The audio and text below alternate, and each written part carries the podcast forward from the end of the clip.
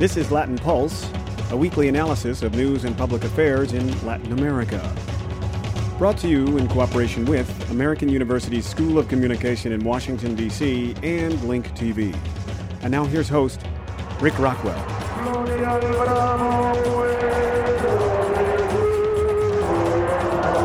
Celebrations in Venezuela this week as President Hugo Chavez leads a crowd in song at Miraflores, the presidential residence in Caracas, all part of the atmosphere after Chavez won re election.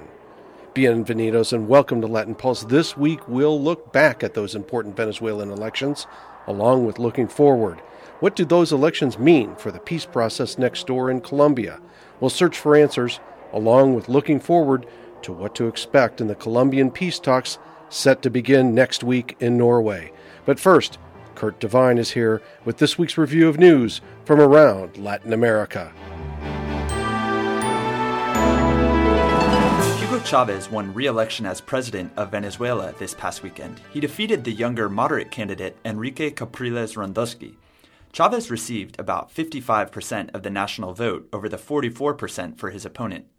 This extends the presidential term for Chavez into January of 2019. Chavez asked the opposition to work with him during his election night speech. Los invito al diálogo. I invite a dialogue, a debate, to work together for Venezuela's Bolivarian revolution. First elected in 1998, Chavez has become a controversial figure due to his large social welfare programs and anti American sentiments. We'll have more analysis of the election later in this program. Mexican soldiers killed the leader of the infamous Zetas drug cartel, Alberto Lazcano, in a firefight in the northern border state of Coahuila. Yet hours after the announcement of Lazcano's death, a group of armed men raided a funeral home and stole his corpse. Lazcano, known as El Verdugo, or the executioner, is blamed for some of Mexico's worst massacres of rival gang members and is perhaps the most important criminal to fall under President Felipe Calderon's war on cartels. As we just heard, Mexico's military is part of the war on drugs there, just like militaries in Central America are also on the front line of that conflict. Colin Campbell has this report. The growing trend of military personnel performing the functions of local police officers is the chief concern of top Department of Defense officials overseeing Central and South America. Frank Mora of the U.S. Defense Department spoke on a panel at the Carnegie Endowment for International Peace recently and said military involvement in day to day public safety affairs is a dangerous and misguided approach to law enforcement. There is real cause of concern when the military from any country is deployed domestically to counter or to carry out law enforcement activities or functions. Mora went on to say that military performing the role of public safety officials poses humanitarian problems and heightens the risk of corruption. Mora's statement comes as military personnel in several Latin American countries, such as Mexico, take on a greater role in leading the fight in the drug war. But as military involvement increases, so does the criticism. Members of the public and government officials in Mexico have accused the military of corroborating with the cartels. Reporting for Latin Pulse, I'm Colin Campbell. Legislators in Colorado, Oregon, and Washington will vote on bills to legalize marijuana in November. Mexican law professor Alejandro Madrazo spoke on a panel at the Brookings Institution recently and said if the legalization passes, profits for Mexican drug cartels could decrease by up to 20%. If Colorado or Oregon legalize, the participation of Mexican marijuana in the US market drop from 55% to 5%. Uh, this has to do with the fact that uh, the US produced marijuana will be probably ris- less risky to get to the US market because the U.S. would begin growing high quality marijuana, Madrazo predicts the presence of Mexican marijuana in the U.S. market would drop from 55% to 5%. Madrazo said that because 15,000 deaths in Mexico were linked to drugs in 2010, legalization would also affect the nation's murder rate. The Pope accepted the resignation of a Chilean bishop after the bishop was accused of sexually abusing a minor. The 30 year old accuser says Bishop Marco Antonio Ordenes Fernandez abused him at the age of 15 when he was an altar boy in the northern city of Iquique. The accusation marks one of the few times the Vatican has publicly admitted it is investigating a bishop for sexual abuse. Chevron lost a bid before the U.S. Supreme Court to block an $18 billion judgment against it in Ecuador. The case involves pollution to the Amazon jungle. According to the Amazon Defense Coalition, Chevron is responsible for more than 18 billion gallons of toxic waste dumped into Amazon waterways, along with other pollutants that have destroyed several indigenous groups. Chevron says the allegations are fraudulent and stem from bribes and corruption. For Latin Pulse, I'm Curt Devine. Thanks, Curt. Next week, representatives of Colombia's government will sit down with the Revolutionary Armed Forces of Colombia, known as the FARC, to begin peace talks. The goal is to end a civil war that has stretched on for more than 48 years. We talked to Juan Carlos Hidalgo of the Cato Institute via Skype about this new peace process. Yeah, I think it's no surprise that uh, President Santos announced that he will look uh, uh, to restart again a peace process with the FARC guerrillas. This is not the first time that the Colombian government has tried to to have uh, uh, to reach uh, to a peace agreement with, with the FARC guerrillas and other armed insurgencies in the region.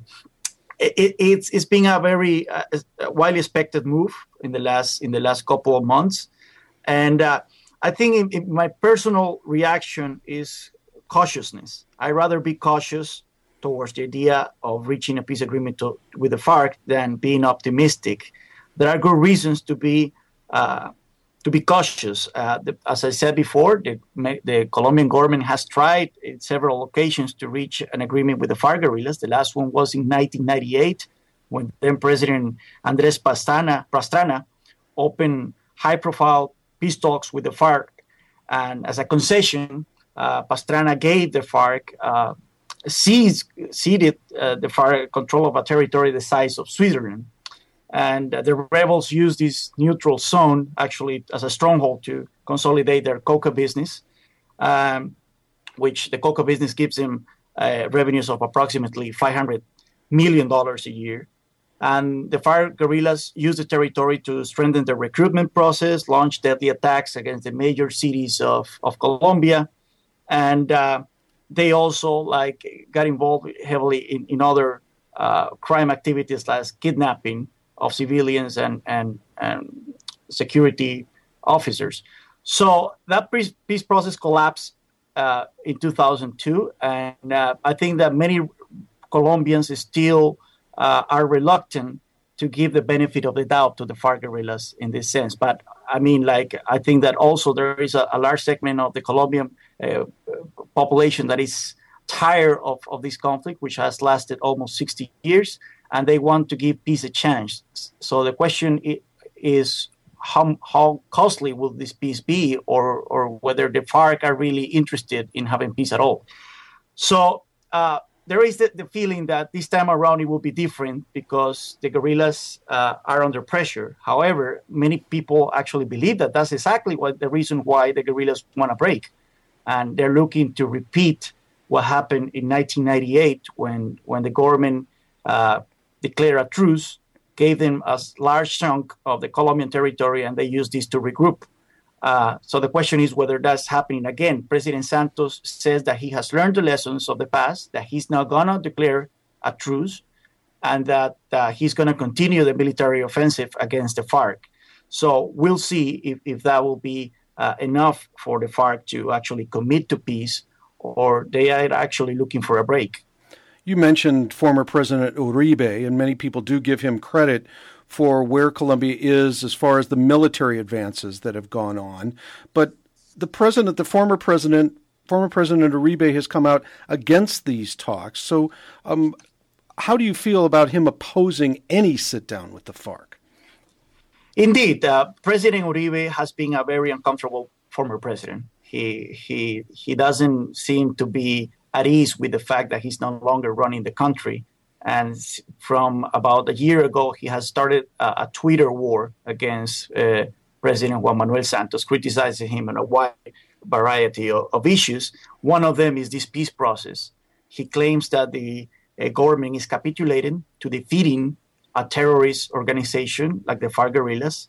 And uh, he claims that this is a, a, big mistake and that Colombians are going to regret this.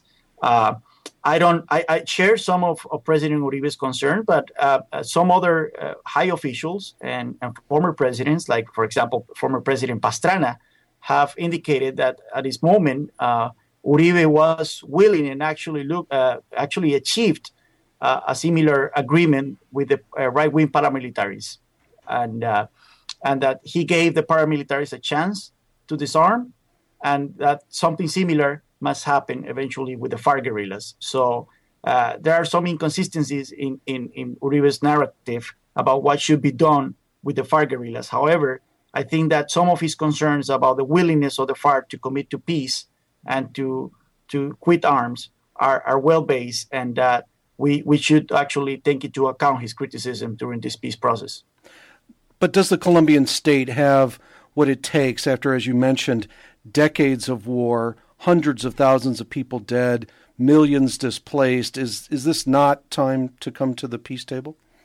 Yeah, yeah. For example, Adam Isacson from from WOLA, from the Washington office for Latin America, has described the current situation as a hurting stalemate, because yes, the FARC have been severely debilitated. Uh, the, the, the, number of troops have, has halved approximately to 8,000 8, uh, guerrillas in the jungles of Colombia. Uh, but the capacity to inflict pain in, towards the military and towards Colombia's uh, civilian population and infrastructure is still pretty much uh, intact. Uh, actually, the number of attacks that the FARC have launched against against uh, energy infrastructure in Colombia and against the military has increased in 60% in the last year. Uh, so many Colombians feel that most of the military gains that could be achieved have already been achieved, and this is the moment to sit down and actually get these uh, the FARC guerrillas to disarm. One other factor that we have to take into account here is the, the drug business. The FARC have been long involved in the cocaine and the coca production business. As I said before, around 500 million dollars in revenues each year they get from from from uh, shipping coca outside cocaine outside the, outside Colombia, and uh, given that the FARC guerrillas is a very um, decentralized uh, guerrilla movement, uh, the question is, even though the lead is even though if its leadership commits to peace, how much in the ground they will be able to disarm the, the, the their troops and actually get them to to to get involved in, with Colombian civil society. Given that the cocaine is still a very profitable, highly profitable business, it is very likely that many of these 800, 8,000 uh, troops that they currently have will still remain in the cocaine business and, and, and will continue to wreak havoc uh, in, in, in, with Colombia's security apparatus. These drug profits, they're really what has extended this war as far as it's gone at this point. With, without those drug profits, this war would have been over with at least 10 years ago, maybe earlier. Indeed, indeed. Some research by, by economists from La Universidad de los Andes in Colombia uh, have found that if, if there weren't a war on drugs in Colombia, if uh, at least the number of homicides and the number of violence will, will be reduced by a third, which is significant in a country with such a high crime rate as Colombia. The crime rate has dropped dramatically in the last decade. Uh, the homicide rate, uh, rate has gone down from almost 80 per 100,000 inhabitants to 30, approximately 30 per 100,000 100, inhabitants. That is still a lot. Uh, just as a point of comparison, Mexico, which has been in the news lately for its violence uh, with drugs, has a, a homicide rate of 24 per 100,000 inhabitants. So Colombia is still more dangerous than, than Mexico. And th- this has to do a lot with, with, uh, with drugs. And the, the drug problem has, magnific- has amplified many of the institutional problems that Colombia has had historically. The, the, the problem with guerrillas, given the, the, the very tortuous geography of Colombia, being a very mountainous uh, uh, country where there are big chunks of, of land where the, the, the state has never has uh, has never had a very strong presence, and the fact that also there is a, a long lingering conflict for land that actually was the, the driver for, for the FARC guerrillas and other guerrilla movements to be born in the 1950s and now they, they have mutated into this drug into drug operation business. So it's a very complex country, and the fact that it's also still the major producer of cocaine in the world, hasn't helped at all to, to resolve these issues. If these negotiations are going to work in Oslo and in Havana eventually, what do you think we'll see? Do you think we will see an amnesty? What are your predictions? Again, I, I remain cautious about uh, the commitment of the FARC with, with the peace process. And, and also, we have to take into account that there is a lot of resistance from, from people in, in, in the Colombian civil society to grant uh, to grant the FARC uh, accomplishments in, neg- in, the negotiating table that should be actually achieved throughout the, the, electoral process in areas such as the economy, such as land reform, and so on.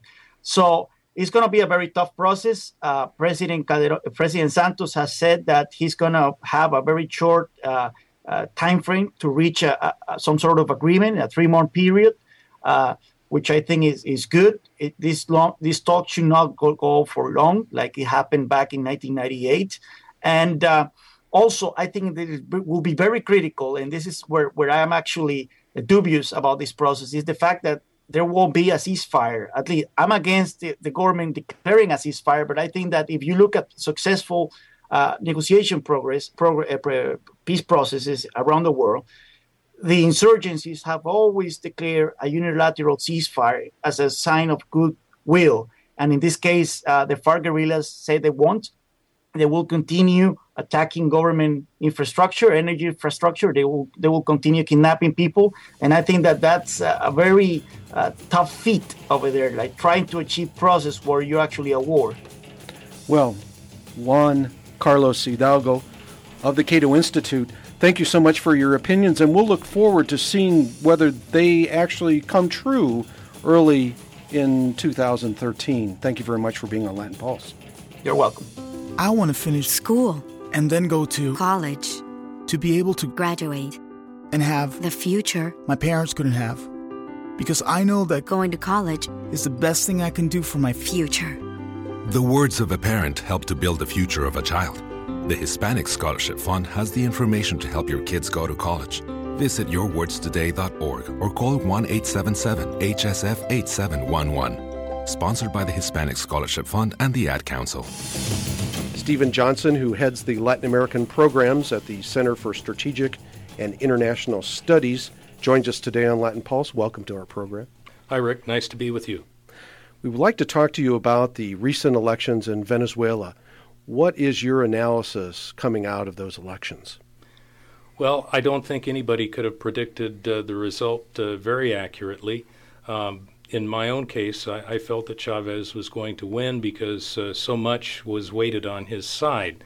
He had uh, the uh, uh, state oil company revenues that funded some of his campaign activities. He had a sort of a monopoly, quasi monopoly on the airwaves He was able to insult uh, his challenger, whereas the challenger would have uh, been breaking the law had he uh, said anything critical of the, the president. So there was a lot weighted in his favor.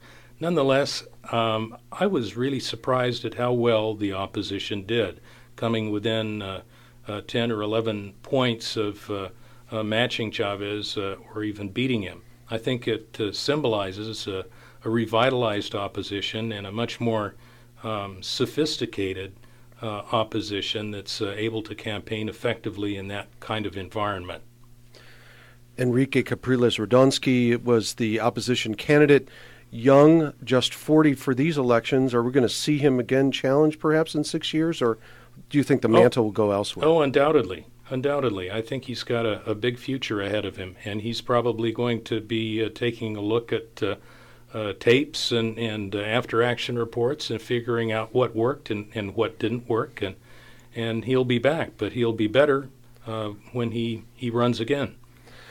Hugo Chavez, the president of Venezuela, will now be uh, running that country at least um, into, I believe it's uh, 2019. Um, what are we going to see from Venezuela going forward in these next six years? Any real changes? Well, there's the, the, the health issue that uh, uh, clouds his future, at least in, in the minds of uh, many observers. We don't really know what's uh, wrong with him or how serious his illness is. Uh, having cancerous tumors removed, as has been reported, is a serious matter. and there are some people who don't think that he's going to finish out this term. On the other hand, uh, it's possible for people with certain kinds of tum- uh, tumors to, to live uh, quite long, and if their treatment is effective, they can go on. So it's uh, not something that's really easy to predict. But one thing's for sure that there are some trend lines which are fairly obvious. One, the economy is not doing as well uh, as it uh, had been in the past, even though oil prices managed to stay fairly high. Uh, inflation is running about 30% this month. Um, the uh, bolivar is uh, some, something like uh, 12 bolivars to the dollar on the black market, although the official rate is about 4 uh, to the dollar. Um, there are continuing food shortages, power blackouts, uh, Uh, infrastructure is, is crumbling. Uh, meanwhile, some of the political, uh, internal, and, and uh, external political projects of Chavez continue to be funded at, at fairly high levels.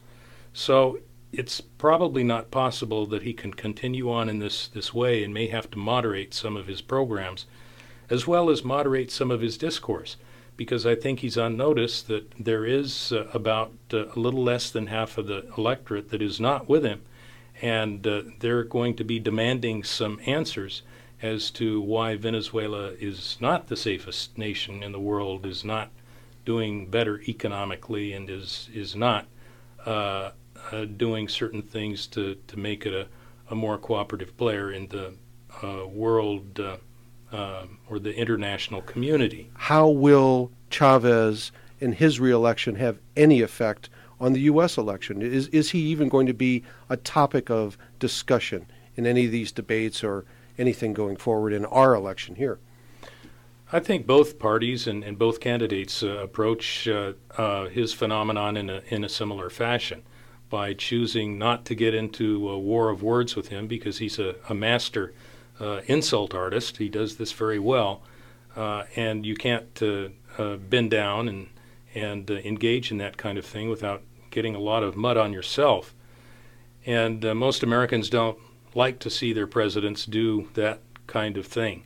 Um, that said, I think that either in either case, with either President Obama or Mitt Romney, you'll probably see a continuation of a fairly hard line of uh, uh, not uh, uh tolerating some of the behavior that we've seen come out of that that regime. Uh, the military uh, officials that have engaged in drug trafficking certainly are going to be pursued and, and named as kingpins. If they continue to do that, um, certainly there's going to be tracking of money laundering activities. Uh, there will be certainly a, a strong eye placed on Iran's activities in, in Venezuela, and uh, uh Venezuela being used as kind of a mothership uh, for uh, extra, extra hemispheric influences um, in in that region. The Romney campaign has certainly talked a lot about China during this particular election cycle, and and some would think that that's the only foreign policy issue. But the Chinese have also been involved a lot in investment in Venezuela. So is not Venezuela's connection to China also something um, that the U.S. is concerned about? Well, China is very pragmatic in, in its relations with Venezuela and with other South American states, and, and mainly its interest is uh, uh, economic. Although there are some reports and some analysts who believe that China's loans to uh, Chavez uh, helped buoy his uh, uh, election campaign. I don't know whether that's that's really the case, but in any sense, China has been helpful to his project in making investments, and China hopes to have a return in access to petroleum uh, reserves and, and, oil production coming out of Venezuela. Uh, the problem that they face, though, is that uh, as a steward of those reserves, uh, uh, that particular government, Chavez's government, is not doing a particularly good job in reinvestment and ma- maintaining um, the fields or the the uh, refining areas. So um, there may be some problems ahead.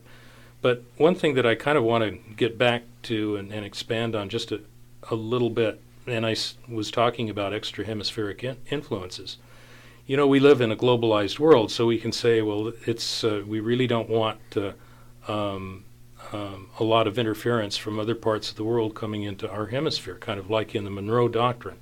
But that's not the case today. That's not something that we can necessarily control because we all live in an interdependent uh, world today that uh, depends on trade from many different parts. And so when I say extra hemispheric influences, I'm referring to ones that are not helpful, ones that uh, tend to be threatening and, and based on uh, aggression as opposed to trade and and encouraging the best kind of behaviors in countries. So, are we talking about transnational crime, terrorism? What specifically would you be referring to there? I think those are two good starting points. Trans, uh, you know, transnational crime is probably the number one threat uh, in the Western Hemisphere today, in, in terms of uh, direct threats to people's lives. Terrorism is certainly there uh, with it, and uh, the uh, possibility of destabilizing countries and through subversion and, and through terrorist activities is, is still there. And I think do you really see the Venezuelans getting involved in that in the next six years, or do you see them actually backing away from from that? They are helping with the peace process in Colombia across the border. Well, they face certain kinds of constraints. I don't think that the support for, say, the FARC guerrillas in Colombia, um, that kind of support is as, as strong as it once was. And uh, certainly there are more eyes on the ground to be able to track that and to to uh, uh, see what that might be. And there's a peace process going on with Colombia that uh, um, I think there are fairly high hopes that that will yield some uh, results. So in some ways, that kind of thing is is fading. I think what is a little bit more worrisome is the kind of thing that goes on with groups like Hezbollah and, and uh, Iran's uh, attempts to have uh, some influence because that's based on an apocalyptic vision that uh, uh doesn't necessarily um, hew to a kind of reasoning that we understand. So that's not a good influence to have. It's not a good thing to have going on in, in South America. Neither is uh, Hezbollah, which is its pro- proxy. But, you know, I risk going on and talking about this. I risk actually uh, overstating that case somewhat because I, I think there are constraints on what Iran can do, and I think there are cultural constraints on where Iran can plug into. Well, looking forward, I guess we'll see whether President Chavez changes his relationship with the United States or continues to work in the axis with President Ahmadinejad and Iran. My sense is that he will continue as he has been to be hostile to the United States and to be hostile to Western style democracies that uh, allow freedom of expression and, and allow uh, people to uh, postulate as candidates for office uh, freely uh, and have free economies in, in which markets dominate and allow free economic choices as opposed to choices that are imposed by the state. His vision is very different, and he's he's committed to that, uh, it would be very hard to back away from it. Stephen Johnson of the Center for Strategic and International Studies, thank you so much for joining us on Latin Pulse today. Thank you, Rick. Latin Pulse is available on the web and via iTunes. To see the Latin Pulse archives of video programs on Latin America, you can check out Link TV's website, www.linktv, all one word, .org, and then forward slash Latin Pulse, also all one word. That's www.linktv.org forward slash Latin Pulse. If you'd like to comment on this week's program, you may leave us a message online via SoundCloud or on Facebook. Or you can write us via email. You can find us at latinpulse at gmx.com. That's latinpulse, all one word, at gmx.com. For our entire team, associate producer Curt Devine, announcer Victor Kilo, and writers Colin Campbell and Jordan D'eri. I'm Rick Rockwell. Escuchen otra vez. Gracias por su tiempo. Latin Pulse is produced in Washington, D.C. at American University's School of Communication with the support of Link TV. Theme music provided by Link TV and additional music from Canary Productions and Bath Time Music Publishing. This program is copyright 2012 Las Rocas Productions.